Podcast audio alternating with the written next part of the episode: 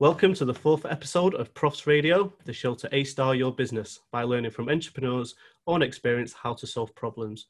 I'm your host, Peter Martin, Director of Profs.biz, the only digital company you need to run your business easier, quicker, and cheaper. Today we have insurance broker Richard Talbot Jones from Talbot Jones Risk Solutions. Good morning, Richard. Do you want to say hi to the listeners and tell them about what you do? Hi. So, uh, as Peter said, I'm Richard from uh, Talbot Jones Risk Solutions. Uh, we, uh, well, I, I, own and run uh, the company with my wife Claire. Uh, we're commercial insurance brokers, so that means we don't do any home or motor or travel business, but we, we com- just do commercial contracts, primarily dealing with clients in the third sector and professional practice firms. Thank you for telling us uh, about what you do there. Can you tell us a little bit about your journey and how you got to where you are today? sure. So, uh, um, well, I'm trying to think where to start really. Um, I left school, went to university, studied archaeology, uh, which is not very useful uh, when it comes to insurance. Um, uh, I joined the army after university because that's what unemployed archaeologists do.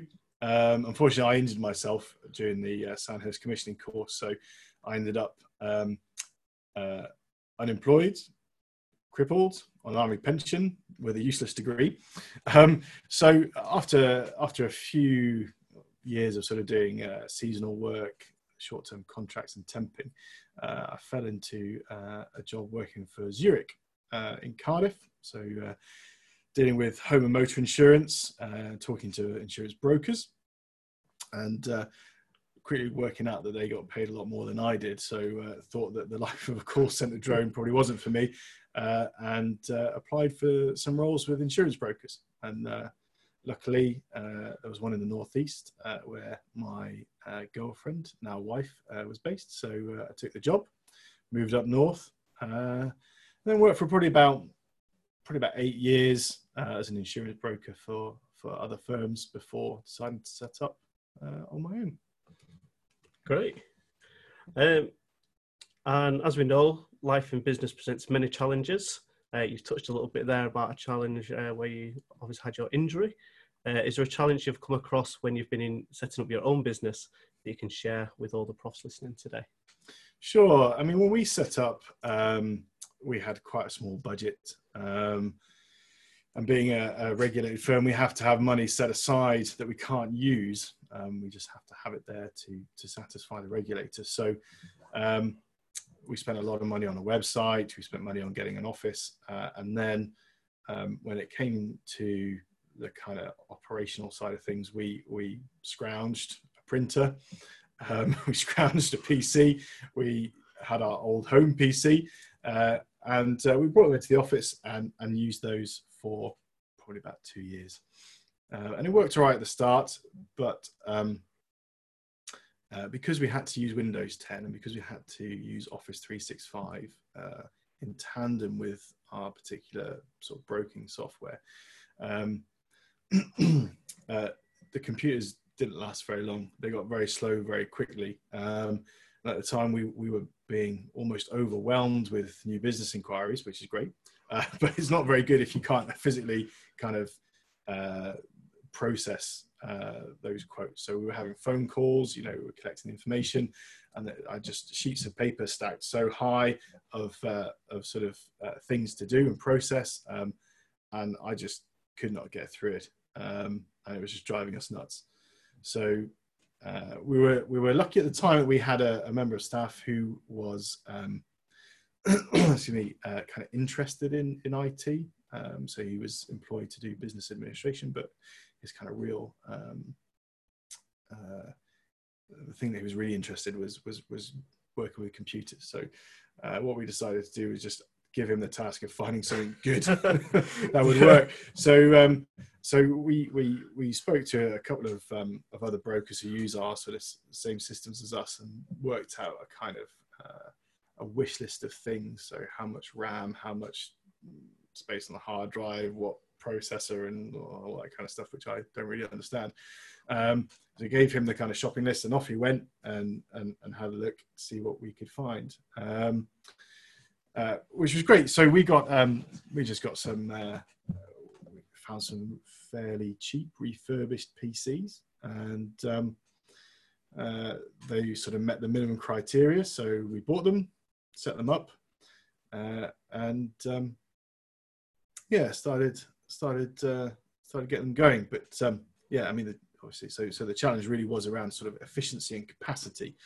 Um, yeah, and and if you if you've got a great reputation for being a good insurance broker and you've got tons of leads, but then you let them all down because you can't actually give them what they want, um, that's a challenge. You're going to be in trouble quite quickly.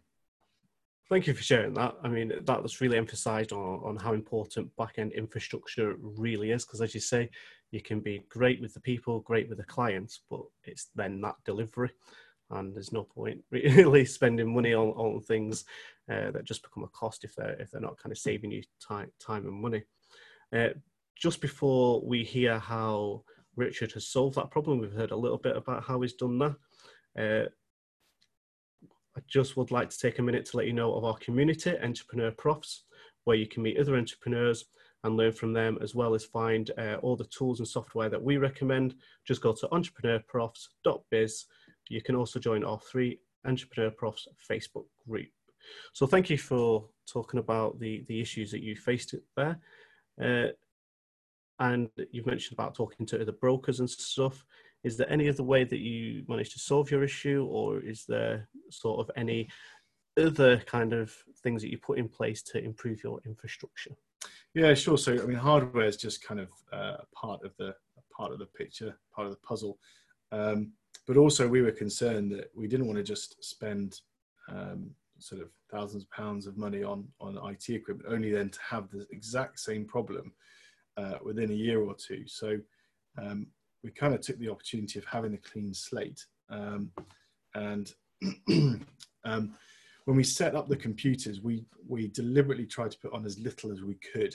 So we had, um, you know, the main kind of Office 365 apps on there. Um, uh, we had our broking software system on there, maybe one or two computer games. Uh, but um, seriously, trying to keep as, as, as, trying to keep the hard drive as free as possible. So um, we took advantage of things like OneDrive and SharePoint, um, even Dropbox for some things, um, and and tried to make sure that um, whatever document, image, PDF, whatever it was that we were dealing with, when we saved it, we we found a home for it that as often as possible was, was not on our hard drive on our physical computer um, which obviously has benefits for sort of backups and restoring systems and things like that, but also uh, meant that that kind of capacity that we gained by having a new system um, wasn't. I suppose it, it will slow down over time, but it won't be eroded quite as quickly as if we were storing everything physically on the computer. Um, so all our client data is held uh, off site. 99% of our uh, files are held in the cloud. Um, yeah, the client files are in a different place to the kind of um, you know the, the, the kind of business files, I suppose, that just relate to us. So so most of them are, are, are off the hard drive. They're in different places, um, which means our systems are running better, uh, more quickly. They've been in place for six months, and there's been no degradation in terms of speed. Um, but it also means that you know I'm an insurance broker. I work in the sort of business of risk, but it means that if, if something goes wrong with our system, um, all we need to buy is an off-the-shelf computer with or laptop, you know, PC laptop uh, with the the same kind of um, uh, specifications. Yeah, attribute specifications uh, of the old ones. Put it at home. Put it in the office. Um, and once Office 365 is installed and once the broking software is installed, we can be up and running in well, we could probably be up and running within the day. You know, um, and obviously with with what you hear about kind of ransomware and, and, and viruses hacking and all that kind of stuff um, the kind of the ability to be back up and running that quickly is kind of key I mean, that is a, a, perfect example, really. And so I'm glad you've touched on that of how a cloud infrastructure and the hardware in your office can work really well together um, to improve efficiency, security, and, and actually a, a consistency. So a plan B, if anything goes wrong, you, you can be back up within that day. And sometimes it's so easy to focus on one or the other. Let's get really good cloud mm. services, um, but running them on rubbish machines, or get the new fancy gizmo, but actually not think what happens if if this thing's break and, and what's the backup if, if we do that. So that's a real good example really of how you've got those cloud services and hardware Can't to really work together. Well, we, we, had some clever people advising us as well. So, uh, but some of it is common sense, I think, as well. Yeah, I suppose it takes into consideration kind of your skills as, as a risk solution as well. Like, what's the risk of if that one breaks or that breaks? yeah. I'm trying to keep things simple. Keep it simple. That's a big one, yeah, because there's so many gizmos out there that we can hmm. get involved in. Uh, so coming back to kind of your role here, what is your top tip for someone who's maybe looking to buy insurance? Yeah, so I think um, you know I think a lot of the times people buy insurance and they're buying a particular policy. Um, and they, you know, they think that once they've bought that policy, then that's it. That's all they have to do in, in, in order to manage the risk to their business. Um, or that's the one that they buy because they need employer's liability or, or something similar. But I think for me, the, the, biggest tip I could give anybody who's looking at insurance is um, try to try to think of as insurance as just one part of a risk management strategy. So, um, so I suppose from an academic or traditional point of view, uh, risk management consists of three pillars. You've got risk mitigation, risk control, and then risk finance. And then under risk finance, uh, insurance is just one of the options. So, you know, there are so many things you can do before you even buy insurance to, you know, reduce the risks that are faced by either the business or the owners of the business.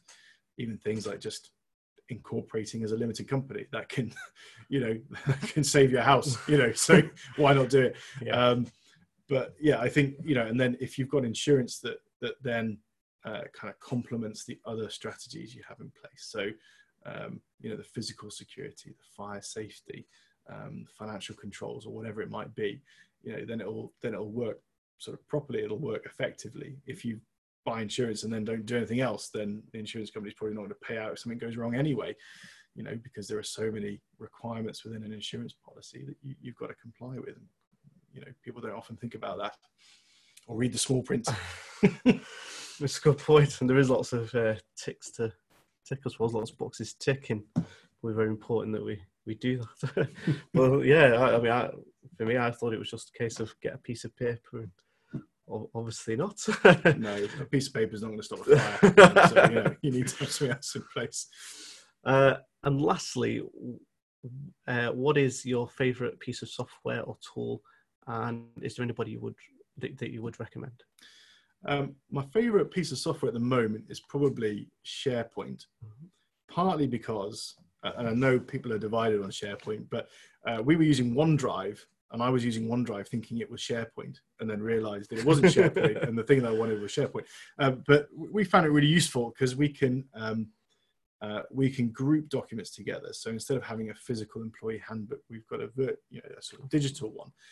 Um, we've got HR templates in another place with business continuity plan in a different place. And then we've got our own kind of workspaces. So instead of leaving stuff hanging around on the desktop while we're working on it, we can just dump it in our workspace um, and go back to it whenever we like. So um, I'm sure we're probably not using it as well as we could, but uh, I mean, for us, it, it's, it's as long as it's working for you. It's, it's working. Thing, yeah, I mean, I'm sure somebody could come in and make it better in, in about 10 minutes, but I think for now it's doing a, a really useful job.